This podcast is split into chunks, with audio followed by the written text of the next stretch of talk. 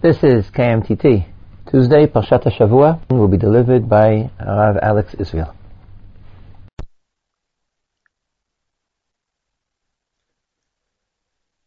Vayaker Yosef et Echav v'hem lo hekiruhu. Yosef recognized his brothers, however they did not recognize him. Vayizkor Yosef et hachalomot asher chalam lahem. Yosef remembered those dreams which he had dreamt, and I assume had told to them. Vayoma alehem, and he said to them, Meraglim atem, you are spies, lirot et ervat haaretz batem, you have come to see the land in its nakedness.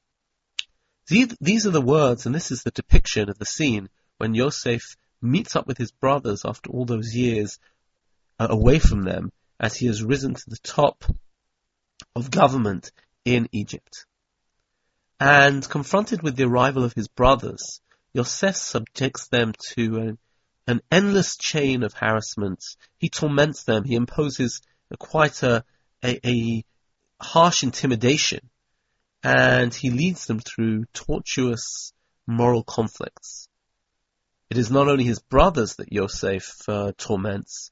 He inflicts his father with, with great suffering and anxiety. And he forces his aging father, Yaakov, through a heartbreaking dilemma as he, he makes him take a decision to part from Binyamin, wrenching the young Binyamin from his father's arms towards the dark, unknown territory of Mitzrayim. We, we watch on as the family go through this heartache and agony. Uh, and it seems like Yosef inflicts this enormous tension on every member of his family. He he strains all the emotionally raw ties. And and therefore the question has been asked before, but we, we, we have to ponder about it once again this year. Why does Yosef do it? Why does Yosef subject his family to this, this tale of woe? Is he having fun? Is he getting his revenge? Is he is he heartless? What is he trying to do? Now, many have turned their attention to this uh, question, and I'm going to relate to a few approaches, but then I'm actually going to turn to a more literary approach and examine some of the fabric, some of the texture of the Psukim for some clues. But uh, let us begin with a few classic approaches uh, which are famous. The first is the Ramban, Nachmanides. In his Perusha la Torah, the Ramban claims that the purpose of Yosef's manipulation of the family is actually that he wants to fulfill his boyhood dreams. If you recall, uh, Yosef had dreamt in his first dream that the brothers' sheaves would bow down to his sheaf. And as the Psukim say,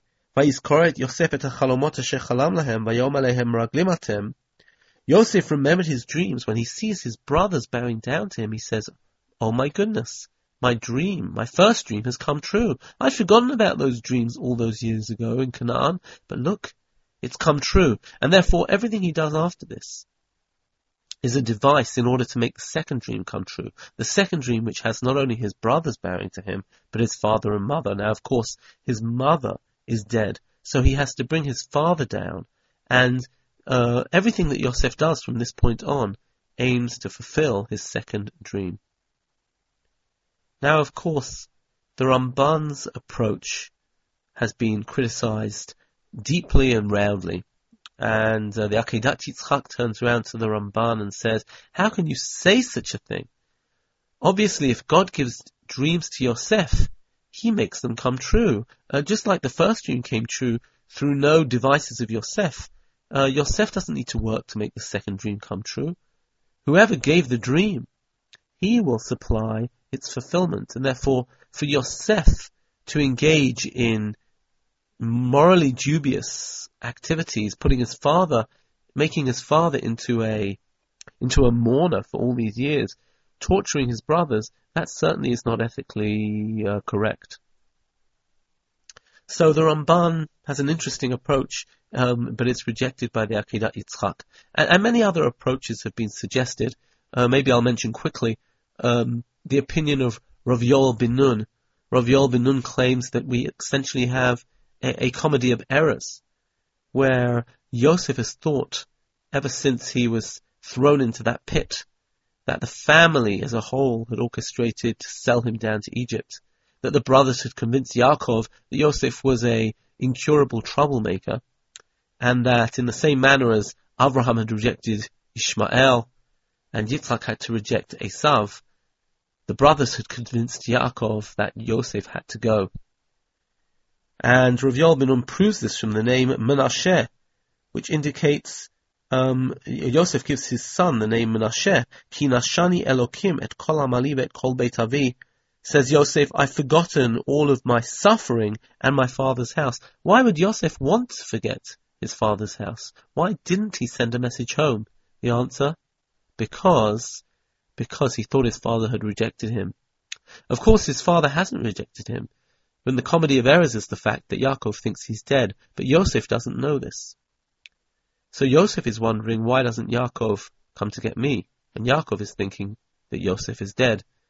And only later on in the story, certain clues that the brothers leave make Yosef try to bring somebody down to Egypt who can help clear up, clear up this cloudy situation and give him the truth. Uh, this is a, quite a novel approach. Um, I think there are certain problems with this approach, but it's certainly fascinating. A third approach is that of the Abarbanel, where the Abarbanel claims that Yosef sends his brothers through a process of atonement and repentance. He says that uh, Yosef saw how the brothers had done such a severe act.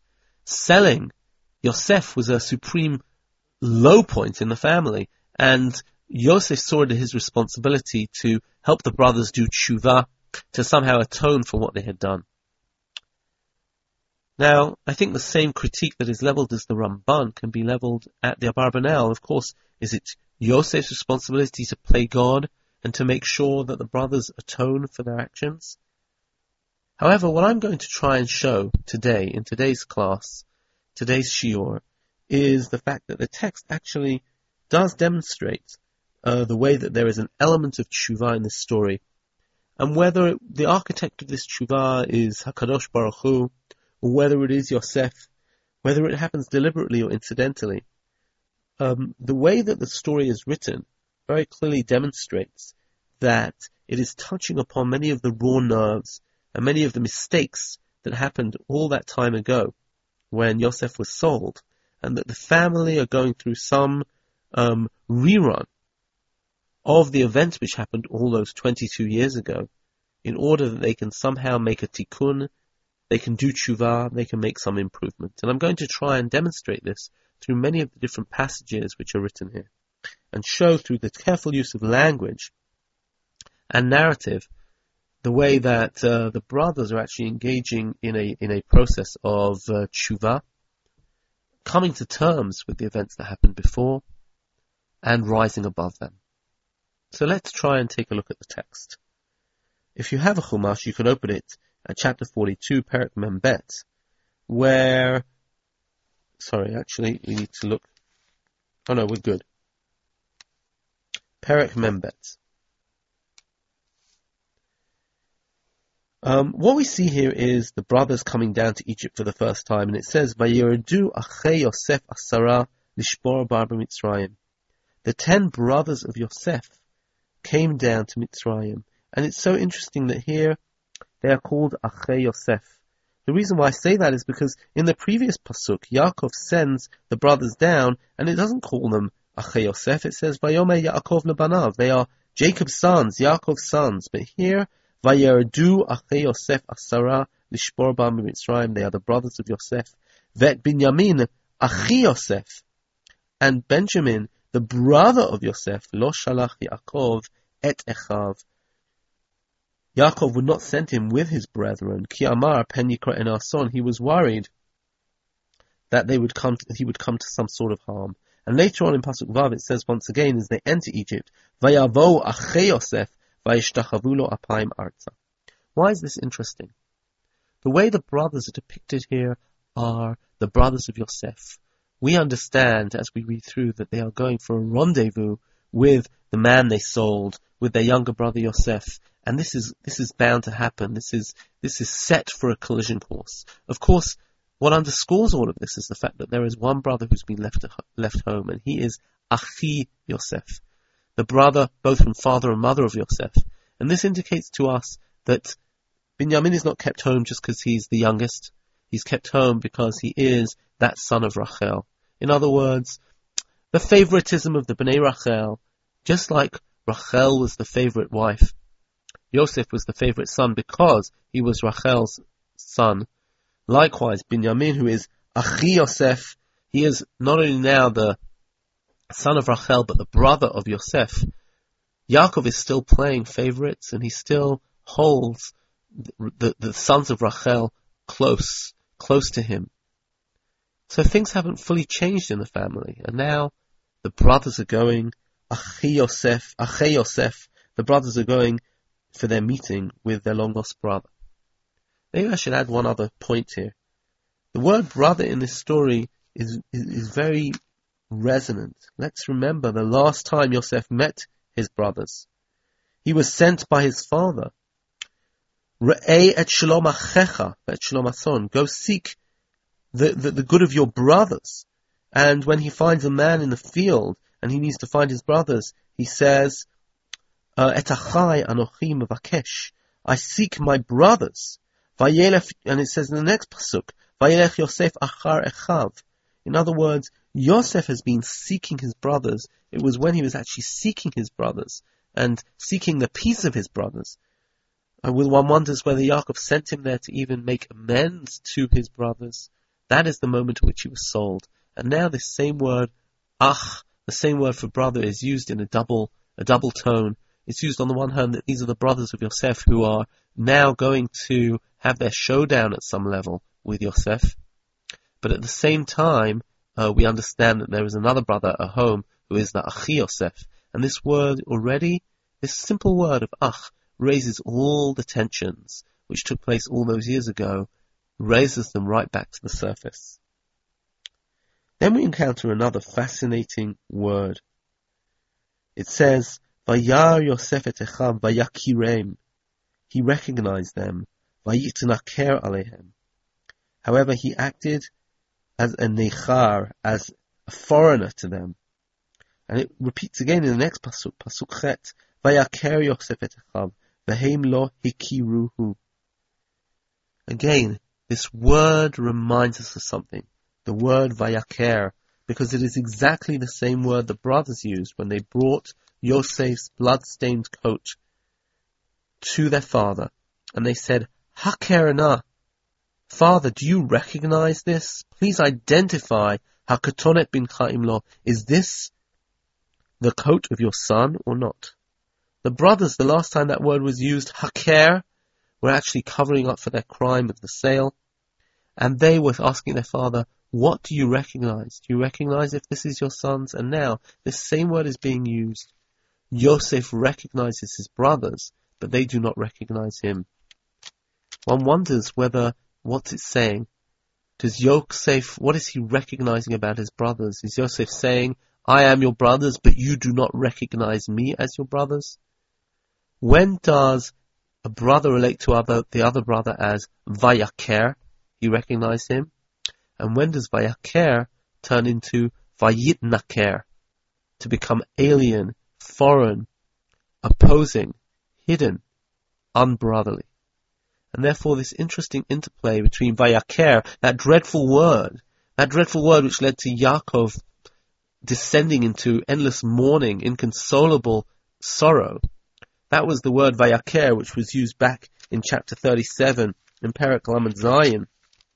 Pasuk, um, Pasuk Lamed Bet, Lamed Gimel. Hakerna hakatonet bin chahim lo vayakira. He recognized the coat and said, it is my son's coat. An animal must have eaten him. And now, once again, Yosef uses the same word. Vayaker Yosef echav vayitnaker. He acts in an alien manner. In the same way as the brothers acted alien to him. In other words, the relationship's stirring. They're unsettling.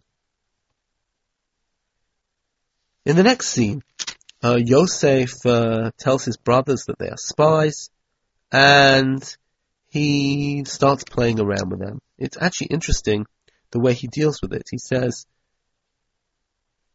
Shilchu mikem echad, send one of you, v'yikach et achichem, ואתם יאסרו ויבחנו דבריכם האמת איתכם, ואם לא חי פרעה כי מרגלים אתם. It's interesting that Yosef's original plan is that all the brothers should be incarcerated in Egypt, and only one should go to get Binyamin. And he keeps them in jail for three days uh, till they comply with this plan. It is apparent that after three days, no one is willing to step forward. None of the brothers are willing to confront Yaakov and say, the whole family is in jail in Egypt, you have to send Binyamin with me. And therefore, Yosef loosens his uh, grip on the brothers, and he offers them a different offer, saying, you can all go back, but one person will remain in jail with me. But it is at this point, when everybody is imprisoned, um, that we hear the brothers talking to each other.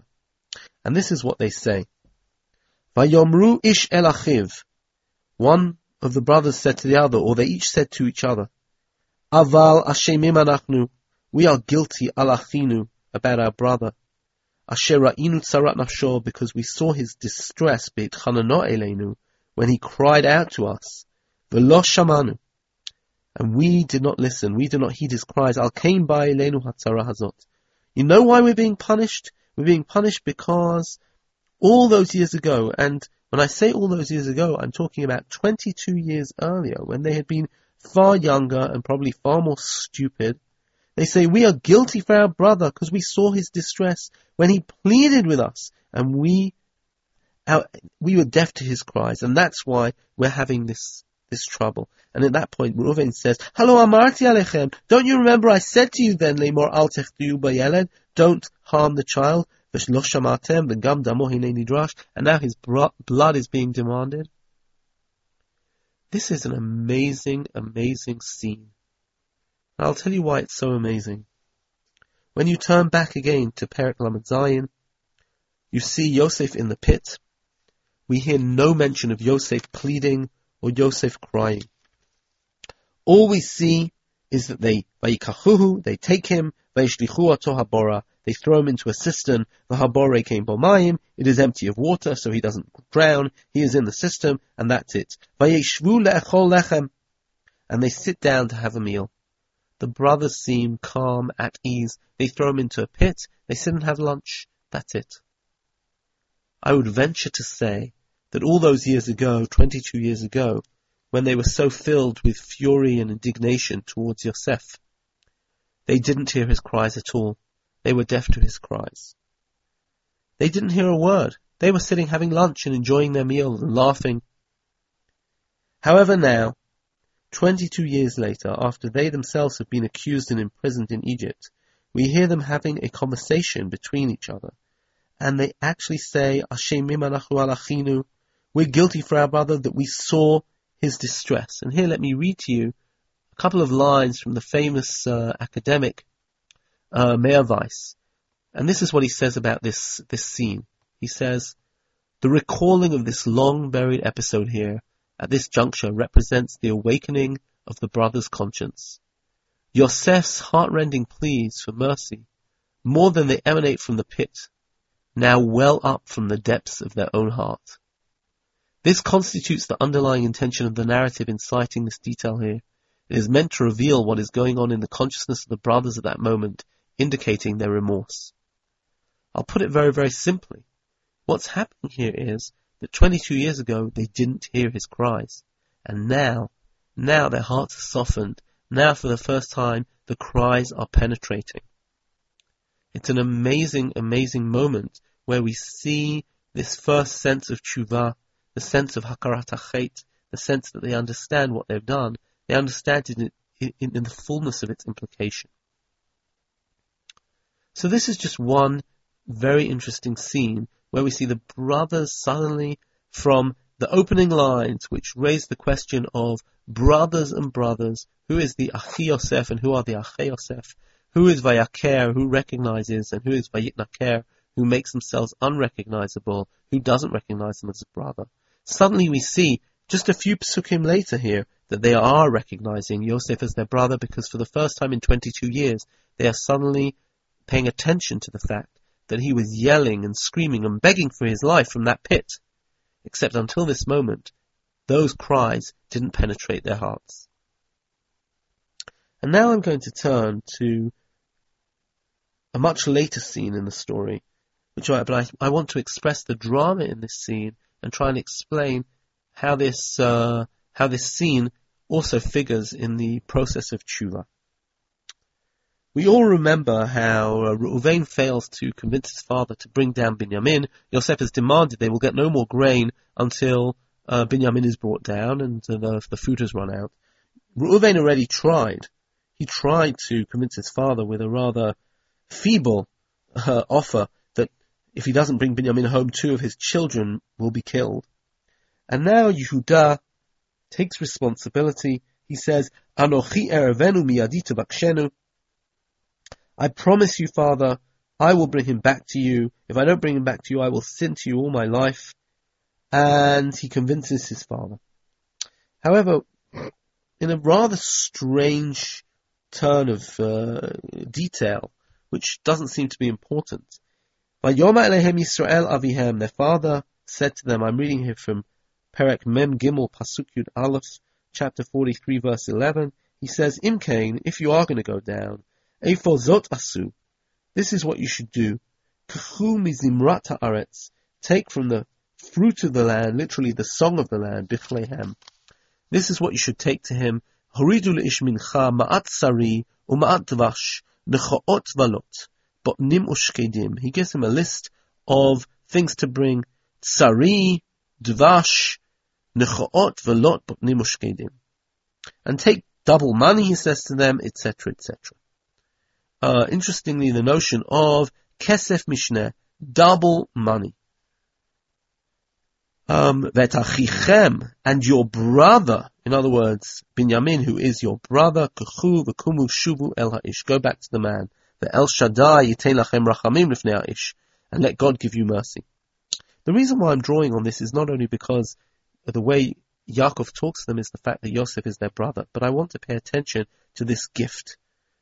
Where else have we seen these materials, the tsari, the dvash, the necho'ot balot? And if you're a, if you're used to reading the Torah closely, you will remember it very clearly. When Yosef is sold into slavery again, back to chapter thirty-seven, Perek Lamed Zayin, he was he was brought down to Egypt in a in a caravan, which was a trade caravan, taking uh, all manner of goods to. down to Egypt. And it says there, in a seemingly extraneous verse, Perek Lamed Zayin Pasuk Chaf Hei says, V'nei orchat Yishmaelim ba migilad, there is a Yishmaelite caravan coming from the Gilad, Ugmalehem nosim, and their camels are carrying necho'ot u'tzri valot, holchim l'hori Mitzrayim. They're taking uh, necho'ot u'tzri valot, these um, gum, balm, and ladanum, um, in order to take down to, to Egypt.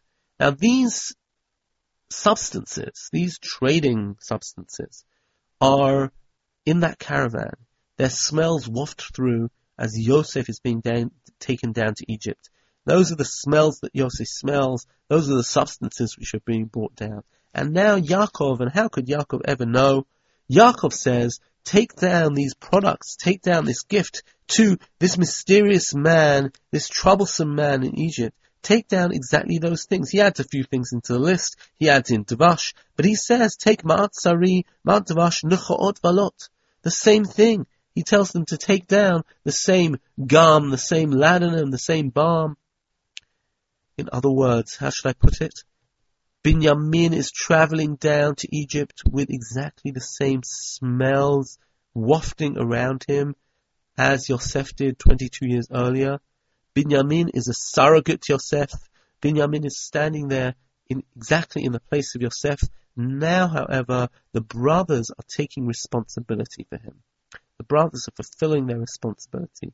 And it is here that I want to examine um, the the very the cliffhanging scene at the end of the parasha, where Yosef frames Binyamin for stealing his, his cup. Um, Yosef frames him, and the question is, what is Yosef trying to do? And I think this is where the entire plan comes to a climax with this uh, story, obviously, of the goblet and, and, and Yehuda's speech, which comes after it. Uh, what exactly is going on? I think uh, the the test really is obviously, are the brothers going to leave Binyamin in slavery, or are they going to seek to protect him? And of course what is behind here is, how do they relate to this story, sorry, how, how do they relate to this son of Rachel? This is a full son of Rachel, how are they going to relate to him? Now, here there is a very clear parallel of an earlier story in Sefer Breshit, and that is the story where Lavan pursues Yaakov as Yaakov is running away from Lavan's house. And if you remember the story there, there there is also somebody who is a thief. Somebody steals uh, an object from Lavan, and who is that? That is obviously Rachel. Rachel steals Lavan's, so to speak, gods, the teraphim. And if you if you look at the storylines, the storylines are amazingly parallel. In each case, the stolen goods are held by the youngest. Rachel is the youngest, and so is Binyamin.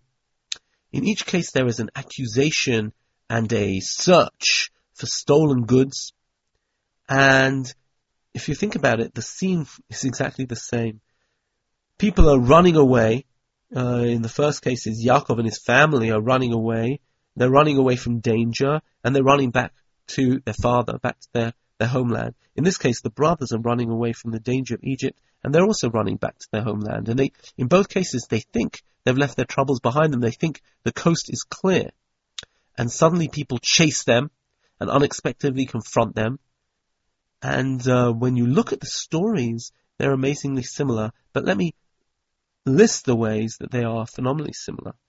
First of all, what is the stolen object? In the case of Lavan, uh, it is teraphim. And if you look at the Ramban there, the Ramban says that teraphim are not like items of worship.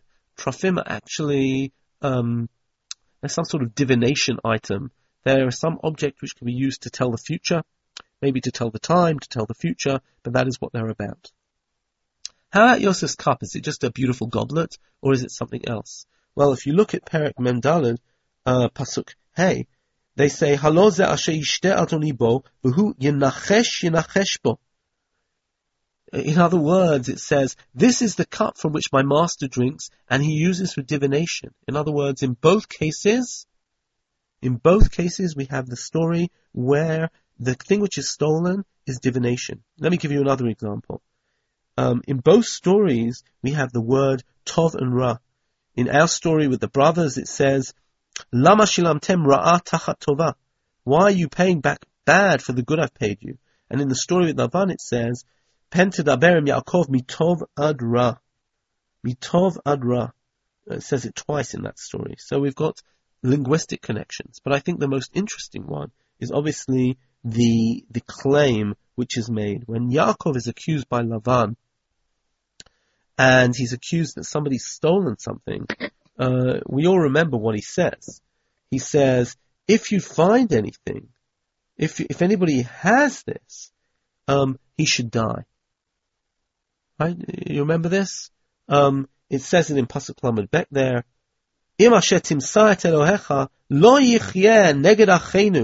And here, interestingly, another word. Okay, if you find anything, that person will not live. And of course it says, in other words, let the thief die. Of course, the brothers say the same thing. In Perek Mem Daled, Pasuk Ted, it says, if you find it in any of us, that person will die. And of course, uh, the servants of Yosef say, no, no, no, he won't die, he will become a, a slave. What is happening here? Why is there this parallel? What is this parallel saying? So I think it's very clear. We've claimed that Binyamin is a surrogate for Yosef. Binyamin comes down to Egypt with the same smells as Yosef.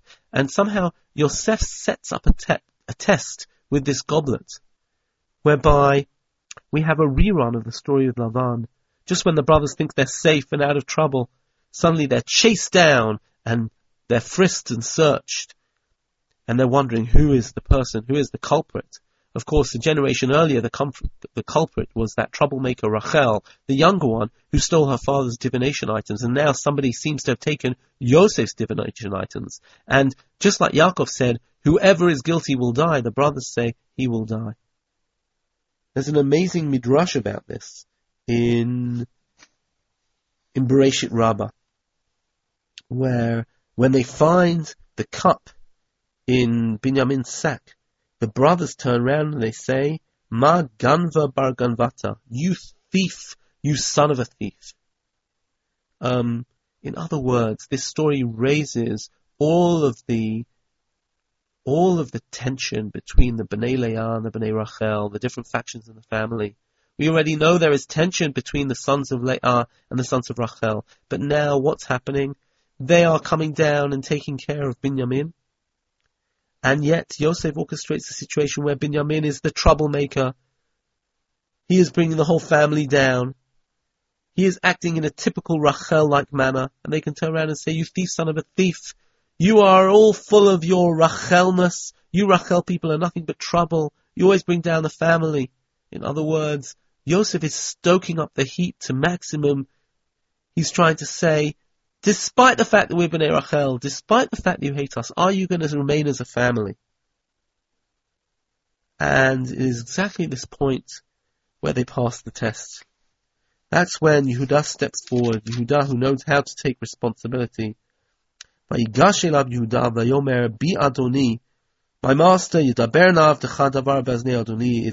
it's, it's Yehuda who offers himself to be a slave in Binyamin's place. It's Yehuda who stands forward and says, "Atem yadatem ki shnaim yalda li ishti." Perek Mem Daled, Pasuk Chavzayin. Yehuda says, and he takes the words of Yaakov and says, "You know that my wife had two children." Of course, Yehuda is at this moment admitting that Rachel had a special, Rachel has a special status in Yaakov's eyes, and that his two children in some way were more special than his side of the family. And Yehuda has taken all this on. Yehuda understands it, and he is capable of repeating it, and he's capable of absorbing it. In other words, what I'm saying is that somehow in this story, the story has at least at its start resurface much of the guilt and much of the awareness of the sins of, of those twenty-two years before. And Yosef somehow, with the case of the, the goblet, puts Binyamin, who is the Yosef surrogate, through the same same test. And he really wants to test whether the brothers are going to simply jettison Binyamin. Are they going to abandon him? Yosef paints him with all the troublesome colors of the Bnei Rachel, who caused nothing but uh, distress and annoyance to the Bnei Leah. And he says, okay, and even if the Bnei Rachel are causing trouble once again, are you going to take responsibility for them? Are you going to accept that Yaakov holds them in special light? Or are you simply going to sell them down the river? And it is Yehuda who demonstrates his true leadership by understanding that the Bnei Rachel have a unique place in Yaakov's heart, and that without understanding that, you can't understand why Yosef is so dear to Yaakov and why Binyamin is such a sensitive point for Yaakov. Yehuda passes that test. But if you think about it, once Yehuda has passed that test, not only do we know that the brothers have freed themselves from their sins of twenty-two years earlier, that they have somehow uh, fulfilled the famous test of the Rambam, that if somebody finds himself in the same situation and doesn't succumb to the same temptation, they have overcome their sin. I don't only think it's the fact that the brothers have overcome their sin and have in some way atoned. I think there's something else going on here. Let me explain. The selling of Yosef represents a deep rift in the family. One wonders how, had Yosef revealed his identity to the brothers earlier on, whether Yosef would have ever been able to re-enter the family. After all, there was so much um, suffering, so much distress, so much hatred.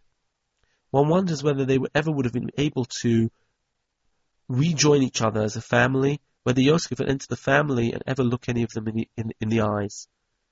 Even afterwards, we read throughout Parashat Vayigash and Vayechi that there is still tension between Yosef and his brothers, but they still managed to live as a family somehow, together in Eretz Mitzrayim, in Goshen. However, I feel that this um, this scene with Binyamin, and with Yehuda taking responsibility for Binyamin, and more than taking responsibility for Binyamin, with Yehuda acknowledging and reporting back with a great sense of sympathy and a great sense of um, empathy. The fact that Yaakov has a special wife who has two special children. Yosef can now reveal his identity not simply because he breaks down. He can reveal who he is because now he understands that it is safe to enter the family. That some of the scars, some of the open wounds are actually scarring over. The open wounds are not so open anymore. That the family have grown up and they have moved beyond that enmity between Rachel and Leah. Whatever hatred and friction there is between the Rachel and Leah, it is certainly developed and softened in the course of the years. And therefore, this is a process of healing.